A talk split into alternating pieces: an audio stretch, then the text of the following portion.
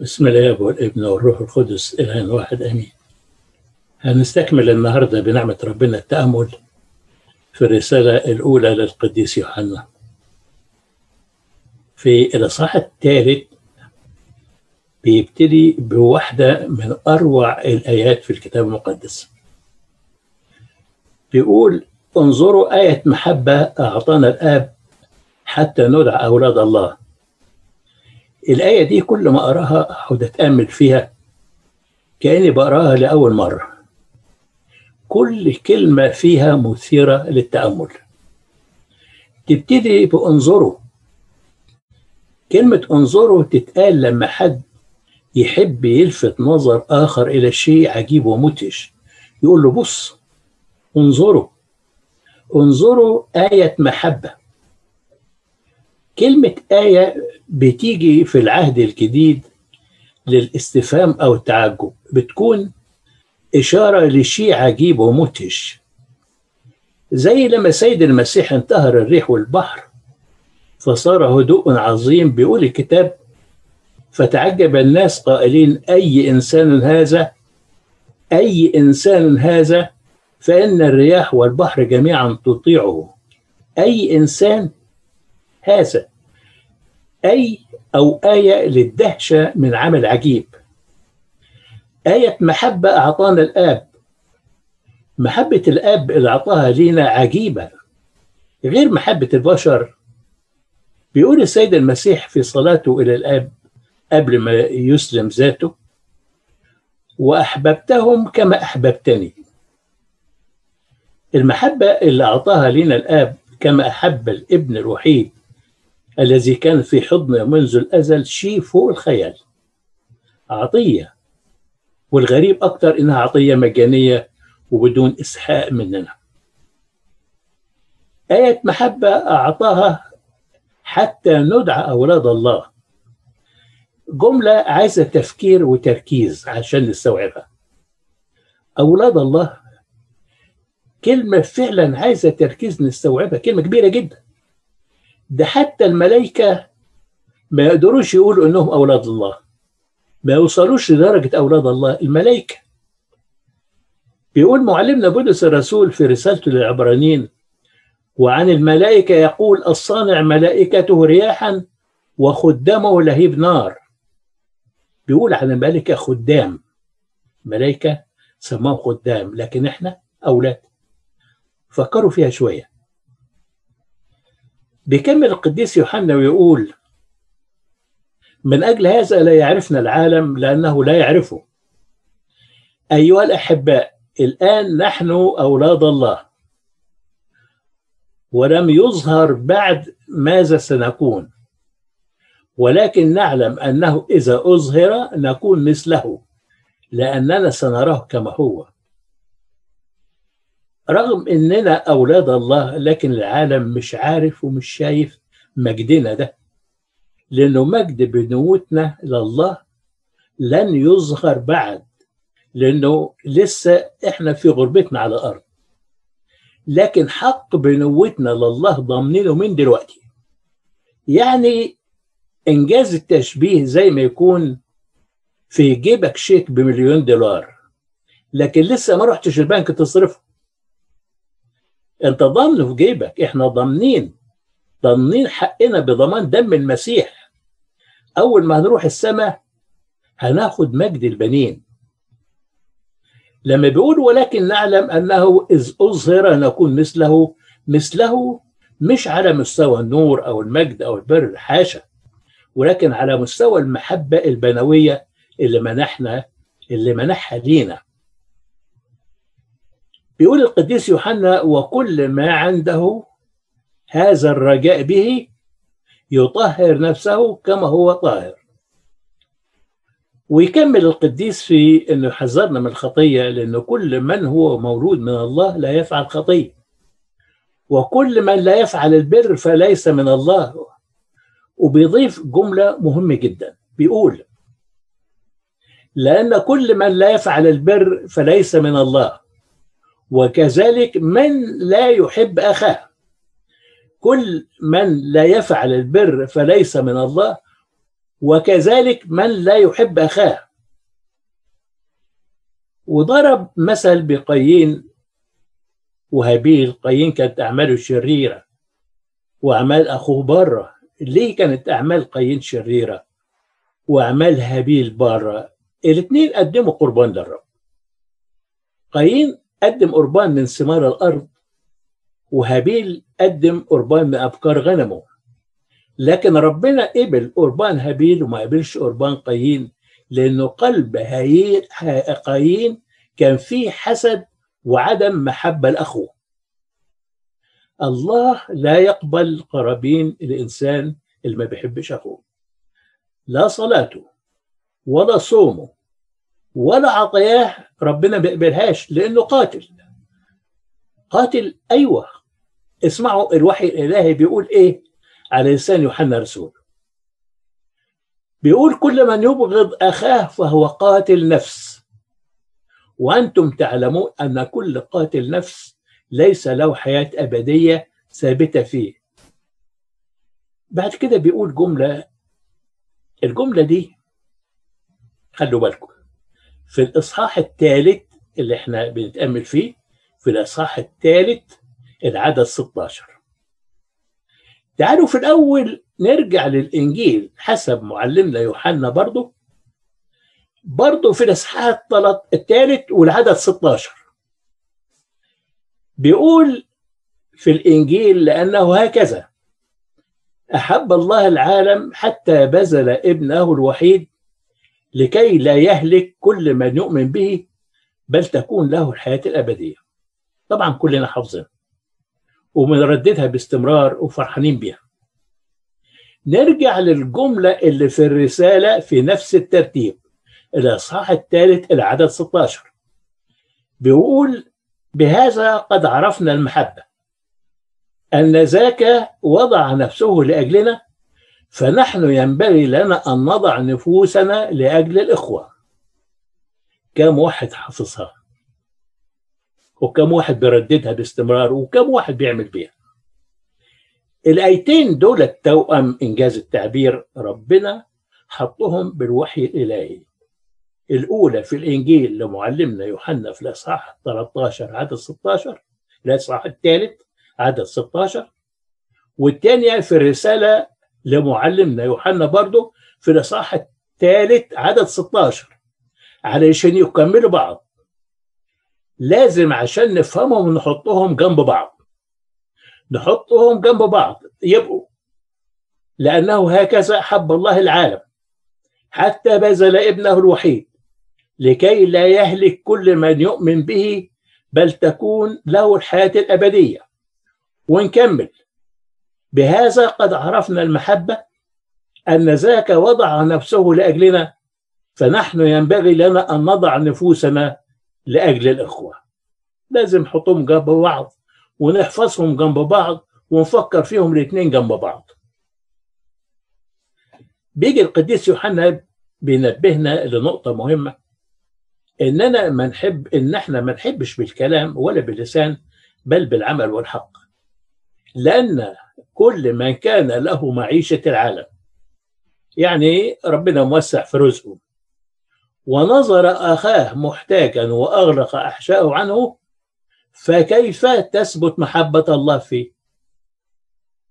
وهذه هي وصيته أن نؤمن باسم ابنه يسوع المسيح وأن يحب بعضنا بعضا كما أعطانا وصية. في الإصحاح الرابع بيكلمنا القديس يوحنا عن الحكمة والمحبة وكيف نتذوق المحبة. الحكمة يعني رفضنا كل ما يضاد روح الرب. بيقول أيها الأحباء لا تصدقوا كل روح بل امتحنوا الأرواح هل هي من عند الله؟ لأن أنبياء كذب كثيرين قد خرجوا إلى العالم. لكن ممكن نسأل إيه هي علامات الروح الحقيقي اللي بيقول القديس يوحنا عنها؟ بيقول بهذا تعرفون روح الله. كل روح يعترف بيسوع المسيح أنه قد جاء في الجسد فهو من الله. وكل روح لا يعترف بيسوع المسيح أنه قد جاء في الجسد فليس من الله. وهذا هو روح ضد المسيح الذي سمعتم أنه يأتي والآن هو في العالم. الروح الحقيقي هو اللي بيشهد أن السيد المسيح قد جاء إلى العالم ليخلصنا. في عقائد وأفكار وأديان بتنكر تجسد الرب لكي يخلصنا. ولكن توجد أيضا تعليم ما تنكرش مجيء ربنا يسوع في الجسد لكن بعضها ينكر لاهوته لاهوت السيد المسيح. زي مثلا الأريوسية وغيرها من الهرطقات. وفي تعليم أيضا بتؤمن بمجيء السيد المسيح للفداء لكن خرجت عن تعاليم الآباء والتقليد الرسول المسلم. هم بلا شك خرجوا عن كنيسة جسد المسيح الواحد. وصار لهم إمام مخالف وفكر مغاير حتى لو نسبوا أنفسهم للمسيح. القديس بولس الرسول في رسالته إلى أهل غلطية بيحرم بسلطانه الكنسي كل من يعلم تعليم مخالف لبشارة الرسل حتى لو كان ملاك. قال إن بشرناكم نحن أو ملاك من السماء بغير ما بشرناكم به فليكن أناثيمة أناثيمة يعني محروم أو مفروض من الكنيسة. قلنا إن القديس يوحنا بيكلمنا في الإصحاح الرابع من الرسالة عن الحكمة والمحبة وكيف نتذوق المحبة. شفنا كلامه عن الحكمة إن إحنا لا نقبل كل ما هو مضاد للمسيح. أما عن المحبة بيقول أيها الأحباء لنحب بعضنا بعضا لأن المحبة هي من الله. وكل من يحب فقد ولد من الله ويعرف الله. ومن لا يحب لم يعرف الله لأن الله محبة. أشهر جملة في الكتاب المقدس الله محبة. حتى غير المسيحيين بيستعملوها لعظمتها. ناخد بالنا إنه الرسول بيقول لنحب ما قالش لنحاول أن نحب. لأنه قد وهبت لنا إمكانية الحب اللي من الله. بالحب ده بنتمثل بأبونا السماوي اللي هو محبة. والمحبة الحقيقية مصدرها الصليب. بيقول القديس يوحنا بهذا أظهرت محبة الله فينا أن الله قد أرسل ابنه الوحيد إلى العالم لكي نحيا به. في هذا هي المحبة. ليس أننا نحن أحببنا الله بل أنه هو أحبنا. وأرسل ابنه الوحيد كفارة لخطايانا. أعلن الحب الحقيقي على الصليب. أحبنا الآب فبذل ابنه عنا. زي ما بيقول القديس بولس في رسالته لأهل روميا الذي لم يشفق على ابنه بل بذله لأجلنا أجمعين كيف لا يهبنا معه كل شيء. نجد في الصليب ينبوع الحب الفياض كل ما تأملنا فيه نذهل أمام محبة الله اللهنائية. لأنه أحبنا أولا أولا قبل ما نعرفه. لذا يليق بنا كأولاد الله إن إحنا نحب أيضا أيها الأحباء إن كان الله قد أحبنا هكذا ينبغي لنا أيضا أن يحب بعضنا بعضا. ربنا حبنا وإحنا العبيد رغم عدم استحقاقنا لحبه فكان بالأولى نلتزم نحن بأن إحنا نحب بعضنا بعض مهما يكن طبع الآخر أو حاله أو تصرفاته تجاهنا. هو يحب في اي عذر لينا كأولاد الله إن, إن لم نتمثل بأبونا لحب الإخوة على م... نحب الإخوة على مثاله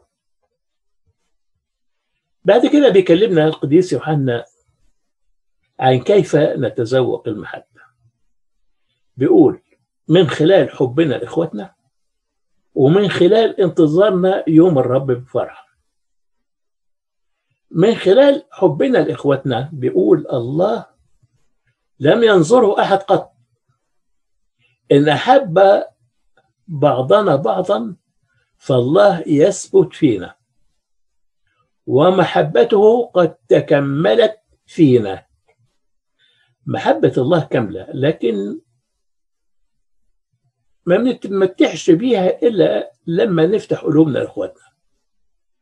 بالحب ده بتتناقى قلوبنا بالروح القدس. فنقدر على معاينة الله. لأنها طوبى لأنقياء القلب لأنهم يعينون الله. وبقول بهذا نعرف أننا نثبت فيه وهو فينا أنه قد أعطانا من روحه. حيث يكون فينا الحب نكون عاملين بالروح القدس المعطى لنا لأن محبة الله قد انسكبت في قلوبنا بالروح القدس. زي ما بيقول معلمنا بولس الرسول في رسالته لأهل روميا الحب الحقيقي هو الترمومتر لمعرفة ثباتنا في الله. بيقول ونحن قد نظرنا ونشهد أن الآب قد أرسل الابن مخلصا للعالم.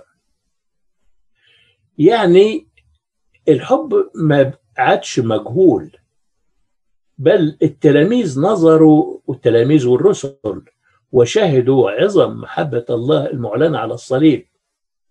والشهادة الرسولية دي تسلمتها الكنيسة لترضع أولادها بها ليشبوا على مثال أبيهم. بعدين بيقول من اعترف أن يسوع هي ابن الله فالله يثبت فيه وهو في الله اللي يقبل شهادة الكنيسة ويعترف بحب الله العملي المعلن في الخلاص اعتراف عملي يثبت الله فيه وهو في الله وبهذا لم يعد الحب غريبا عنه بل في داخله. ونحن قد عرفنا وصدقنا المحبة التي لله فينا. بيقول أيضا أنه إذا تذوقنا للمحبة من خلال انتظارنا يوم الرب نشعر بقيمة المحبة. بهذا تكملت المحبة فينا أن يكون لنا ثقة في يوم الدين لأنه كما هو في هذا العالم هكذا نحن أيضا.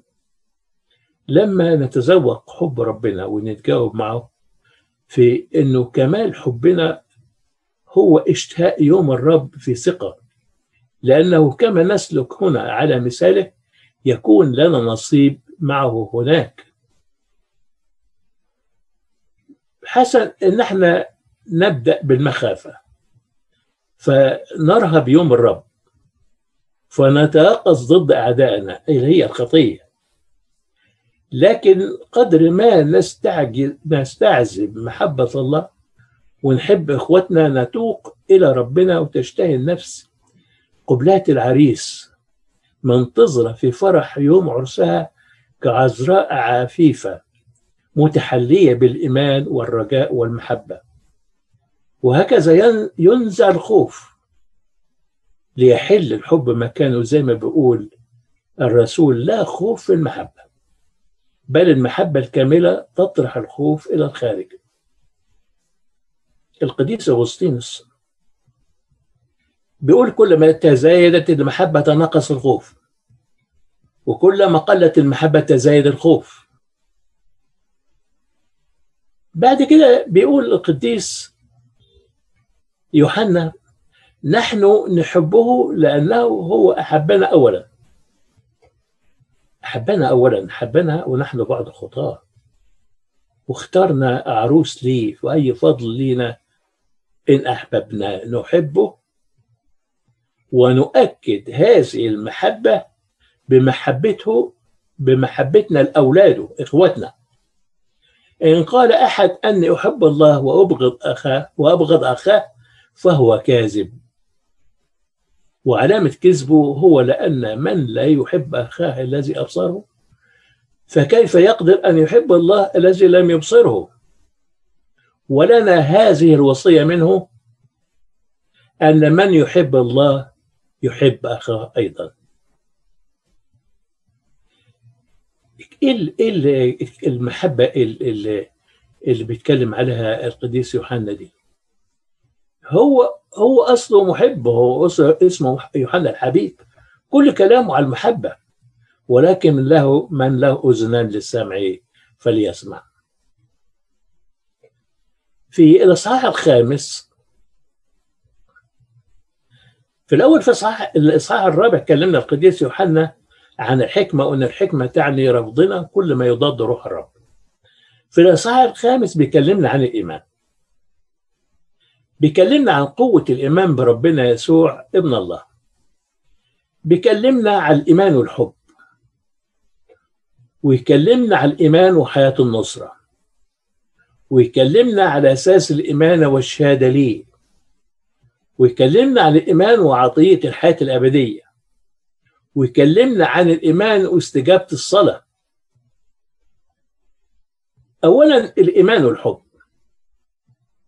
بيقول القديس يوحنا كل من يؤمن أن يسوع هو المسيح فقد ولد من الله وكل من يحب الوالد يحب المولود منه.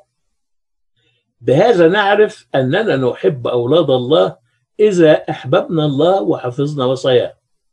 فإن هذه هي محبة الله أن نحفظ وصاياه. القديس يوحنا لما اتكلم عن الحب ربط بين الحب والإيمان والميلاد الفوقاني والحب فميلادنا الثاني بيقوم على أساس إيماننا بربنا يسوع إن هو المسيح اللي صالحنا مع أبيه وربطنا به فصارت لنا بالمعمودية البنوة للآب والحب ليه. وحبنا للآب يدفعنا لمحبة الابن. ذلك كما أنه ليس لنا حب في داخلنا تجاه الله الآب إلا خلال الإيمان بابنه. وحبنا لله بيدفعنا لمحبة إخوتنا كما أنه حب حبنا للإخوة ما يكونش حقيقي خالص إلا على أساس حبنا لله خلال وصاياه. بهذا نعرف أننا نحب أولاد الله إذا أحببنا الله وحفظنا وصاياه بهذا نقبل الجسد اللي هو أولاد الله. بقبولنا الرأس اللي هو الله نفسه. تاني حاجة الإيمان وحياة النصرة ممكن حد يسأل مين يقدر ينفذ وصايا الله؟ مين يقدر إنه يغلب العالم بكل دقاته؟ مين يقدر يقاوم محبة العالم بكل مغرياته؟ نغلب من خلال إيماننا بربنا يسوع. الذي غلب والذي لا يزال يغلب بعمله فينا وسيغلب. لأنه ده وعده. الله لم يعدنا إطلاقا بأنه الحياة ما يكونش فيها ضيقات ولكن وعدنا إن إحنا ننتصر على الضيقات لما نختفي في الرب بيصير الطريق سهل والحمل التقيل هين ودقات العالم مش موضع احتمال ده موضع سرورنا وإغراء العالم كلا شيء بالنسبة لينا. بيقول القديس يوحنا ووصاياه ليست ثقيلة لأن كل من ولد من الله يغلب العالم. وهذه الغلبة التي تغلب العالم إيماننا. لأنه من هو الذي يغلب العالم؟ إلا الذي يؤمن أن يسوع ابن الله. الحاجة الثالثة أساس الإيمان والشهادة ليه؟ بيقول هذا هو الذي أتى بماء ودم يسوع المسيح. لا بالماء فقط بل بالماء والدم والروح. هو الذي يشهد لأن الروح هو الحق. إيماننا بيقوم على أساس دم المسيح. وموتنا ودفننا معاه بالمعمودية. هنا بيميز الرسول بين معمودية يوحنا المعمدان اللي بالماء لمغفرة الخطايا اللي ذكرها في الإنجيل في الإصحاح الأول. ومعمودية السيد المسيح اللي بالماء والروح. حيث دفنا مع المسيح. ونقوم أيضا بإنسان داخلي جديد على صورة ربنا يسوع. هذه هي المعمودية اللي بتقوم على صليب السيد المسيح. وبيقول الرسول لأن الذين يشهدون في السماء هم ثلاثة. الابن الآب والكلمة والروح القدس وهؤلاء الثلاثة هم واحد. بيشهد الثالوث القدوس لقوة المعمودية في العهد الجديد. زي ما شفنا في عماد ربنا يسوع اللي منه استمدت قوتنا الآب والابن والروح القدس. المعمودية هي من اختصاص الروح القدس وهب الغفران والشرك.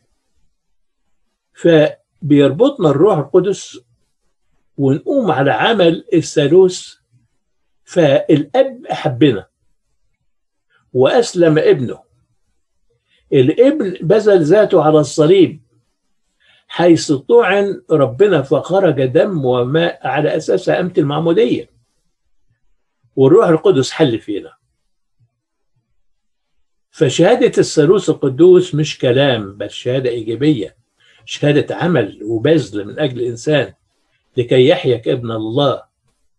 الشهادة السماوية دي بتلازمها شهادة في الأرض بيقول الرسول والذين يشهدون في الأرض هم ثلاثة الروح والماء والدم والثلاثة واحد. القديس أمبروسيوس بيتكلم في النقطة دي. بيقول الشهود الثلاثة في المعمودية الماء والدم والروح هم واحد لأنك إن انتزعت واحد منها لما وجد سر المعمودية لأنه ما هو الماء بغير صليب المسيح؟ عنصر مادي بدون أي فعل سري. كما أنه لا يوجد سر التجديد بدون ماء لأنه إن كان أحد لم يولد من الماء والروح لا يقدر أن يدخل ملكات الله. والذين يشهدون في الأرض هم ثلاثة.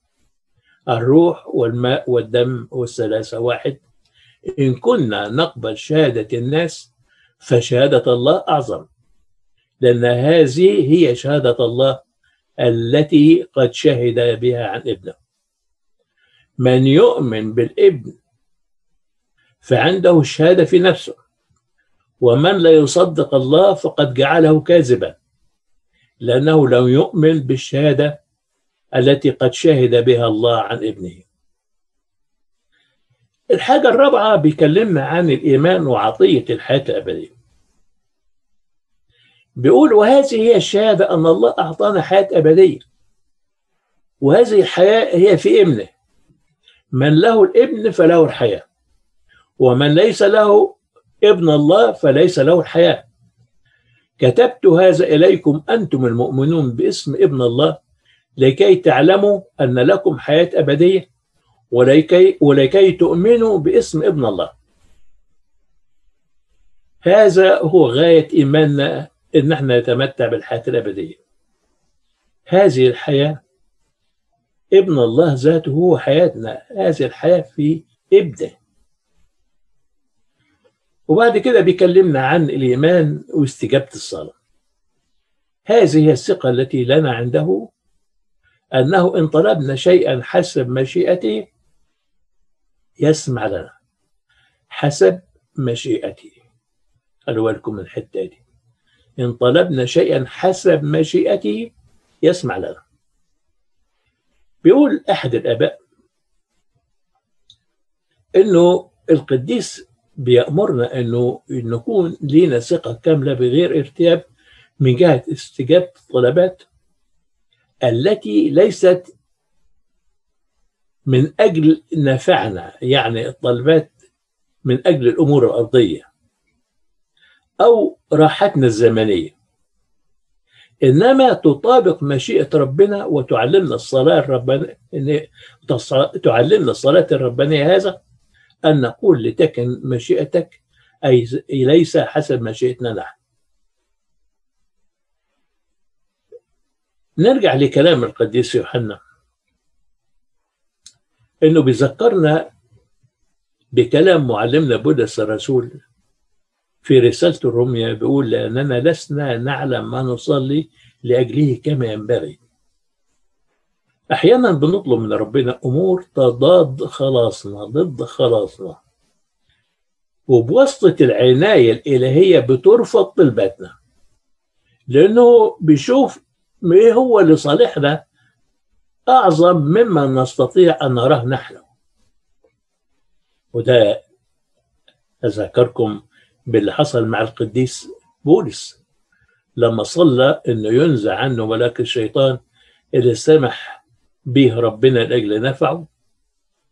بيقول من أجل هذا تضرعت إلى رب ثلاث مرات أن يفارقني فقال تكفيك نعمتي. لأن قوتي في الضعف تكمل. ويكمل القديس يوحنا بيقول وإن كنا نعلم أنه يسمع لنا مهما طلبنا نعلم أن لنا الطلبات التي طلبناها المؤمن اللي بيتجاوب مع روح الله يتعلم ماذا يطلب. لو تعلم ماذا يطلب وعرف ماذا يطلب بالفهم الروحي لذلك كل ما يطلبه إذن هو حسب مشيئة الله يستجيب ربنا ليه حسب مشيئة الله. بعد كده بيكلمنا القديس عن المؤمنين وصلاتهم من أجل إخوة. بيطلب مننا القديس يوحنا إننا نصلي من أجل إخوتنا الخطاة بخطية ليست للموت. بيقول إن رأى أحد أخاه يخطئ ليست للموت يطلب فيعطيه حياة للذين يخطئون ليس للموت. توجد خطية للموت؟ ليس لأجل هذا أقول أن يطلب. إيه هي الخطية اللي للموت والخطية اللي ليست للموت؟ الخطية بصفة عامة هي مخالفة إرادة الله وصاياه الخطية اللي مش للموت هي مخالفة إرادة الله ووصاياه لصدورها عن ضعف بشري. لذا لما بنصلي ونطلب من ربنا بيقول بنقول له إنه يحل ويغفر ويصفى عن سيئاتنا التي صنعناها بإرادتنا والتي صنعناها بغير إرادتنا التي فعلناها معرفة والتي فعلناها بغير معرفة الخفية والظاهرة. وكل ما بنصلي الصلاة الربانية بنقول له اغفر لنا ذنوبنا. الخطايا دي اللي عن نتيجة ضعفات بشرية أو هنات تغفر بالإعتراف والتوبة الصادقة. أما الخطية اللي للموت فبيشرحها لنا معلمنا بولس الرسول في رسالته العبرانيين بيقول من خالف ناموس موسى فعلى شاهدين أو ثلاثة شهود يموت بدون رأفة. فكم عقابا أشر تظنون أنه يحسب أن يحسب مستحقا من داس ابن الله وحسب دم العهد الذي قدس به دنسا واصدر بروح النعمة. فإننا نعرف الذي قال للانتقام أنا أجازي يقول الرب. يعني الخطية اللي للموت هي للذين ازدروا دم المسيح وخلاصه ولم يؤمنوا به. الأنكروا المسيح وأنكروا تجسده وأنكروا صليبه وأنكروا خلاصه. دي خطية الموت وأفظع منها اللي بعد ما كانوا مسيحيين أنكروا المسيح. بيقول القديس بولس الرسول في رسالته العبرانيين في الصح السادس لأن الذين استنيروا مرة وذاقوا المواهب السماوية وصاروا شركاء الروح القدس وذاقوا كلمة الله الصالحة وقوات الدهر الآتي وسقطوا لا يمكن تجديدهم أيضا لتوبة إذ هم يصلبون لأنفسهم ابن الله الثانية ويشهرونه. باختصار هي إنكار المسيح. لأنه من ينكرني قدام الناس أنكره أنا أيضا قدام أبي الذي في السماء. والتجديف على الروح القدس. لأن من جدف على الروح القدس فليس له مغفرة إلى الأبد بل هو مستوجب دينونة أبدية. دي خطية الموت الموت الروحي. بعد كده بيكلمنا القديس يوحنا عن المؤمنين أنهم وهبوا بصيرة المعرفة. البصيرة هي انفتاح الذهن الروحي لإدراك استعلان عمل المسيح بالروح القدس في حياة أولاد الله. بيقول نعلم أن كل من ولد من الله لا يخطئ بل المولود من الله يحفظ نفسه والشرير لا يمسه. شفنا قبل كده أن المولود من الله بيدرك إمكانيات الولادة الجديدة وهو أنه كابن لا يخطئ. ما دام هو ثابت في أبوه أبوه السماوي.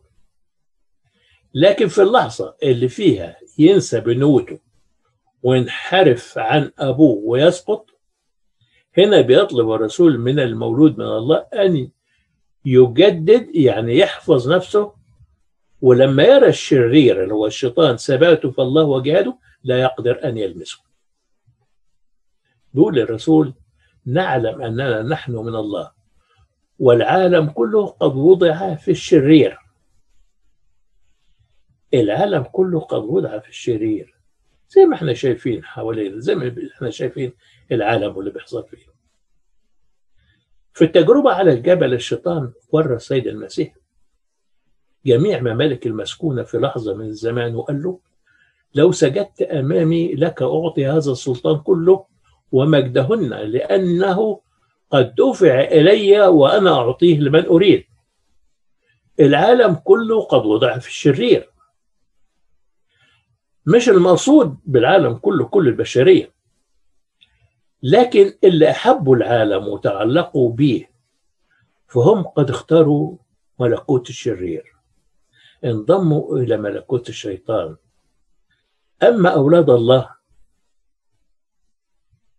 يدركوا أنهم من الله مش بالكلام لكن بالحياة معاه. عايشين في العالم لكن العالم مش عايش فيهم. ونعلم أن ابن الله قد جاء وأعطانا بصيرة. لنعرف الحق ونحن في الحق في ابنه يسوع المسيح. هذا هو الإله الحق والحياة الأبدية. المؤمنين عارفين من هو ربنا يسوع؟ إنه الحق واهب الحياة هي دي البصيرة الداخلية اللي بيها تعاين النفس ربنا يسوع إنه كل الحق فيتبعه وإنه مصدر الحياة فيثبت فيه. في الآخر بيختم القديس يوحنا رسالته برسالة إنذار أخير. أيها الأولاد احفظوا أنفسكم من الأصنام. يذكرنا هنا بنسبنا لله أيها الأولاد. مش في بيقول يا أولادي لا أيها الأولاد يعني يا أولاد الله. لا يليق بكم إنكم تسلموا أنفسكم لغير أبوكم. السماوي. لأن عبادة الأصنام هي تسليم القلب اللي لربنا لغير ربنا. الأصنام مش مقصود بها هنا الأصنام الحجرية أو المسبوكة معدنية لكن يقصد الأمور اللي من الشيطان أمور العالم اللي وضع في الشرير زي ما قلنا دلوقتي. أصنام كتيرة في العالم. أصبحت معبودة من أولاد العالم. صنم محبة المال وصنم الإلحاد وصنم الإباحية وصنم صنم الشهوات الجسدية وغيرها وغيرها. القديس يوحنا بيذكرنا بمركزنا كأولاد الله. بيطلب مننا إننا تتقدس قلوبنا لربنا. وفي نفس الوقت بيشجعنا على المثابرة والجهاد بيقول احفظوا أنفسكم. حتى لا نقبل شيء أو أحد أنه يحتل مكان الله في قلوبنا. بعد ما تأملنا في رسالة معلمنا يوحنا الرسول وصيته لينا بالمحبة الفياضة لربنا والإخوة. وقال ولنا هذه الوصية منه. أن من يحب الله يحب أخاه أيضا. حتى إن القديس يوحنا لما تقدم في السن. وضعفت صحته كان تلاميذه بيشيلوه للكنيسة لمجرد يسمعوا منه كلمة. فكان يقول جملة واحدة يا أولادي أحبوا بعضكم بعضا. ولما طلبوا منه أنه يعلمهم تعليم آخر قال لهم يا أولادي أحبوا بعضكم بعضا لأنها وصية الرب وهي وحدها كافية لخلاصنا لو أتممناها. سؤال هل ممكن أن إحنا نتمم وصية المحبة كما أوصانا بها الروح على لسان القديس يوحنا؟ الجواب بالأمانة من زاويتنا لا. بقدرتنا الشخصية لا. المحبة هي ثمرة من ثمار الروح. لو فرض سألنا غصن مملوء بالثمر الحلو وقلنا له كيف صنعت هذا الثمر الحلو؟ هيقول أنا لم أصنع هذا الثمر. ولكني ثبت في الشجرة فامتلأت بالثمر الذي هو من طبيعة الشجرة. فإحنا إن ثبتنا فالله. هنمتلئ بالثمر اللي هو من طبيعة الله. والله محبة بركة صلاة وشفاعة أبونا القديس يوحنا الرسول تكون مع جميعنا. آمين.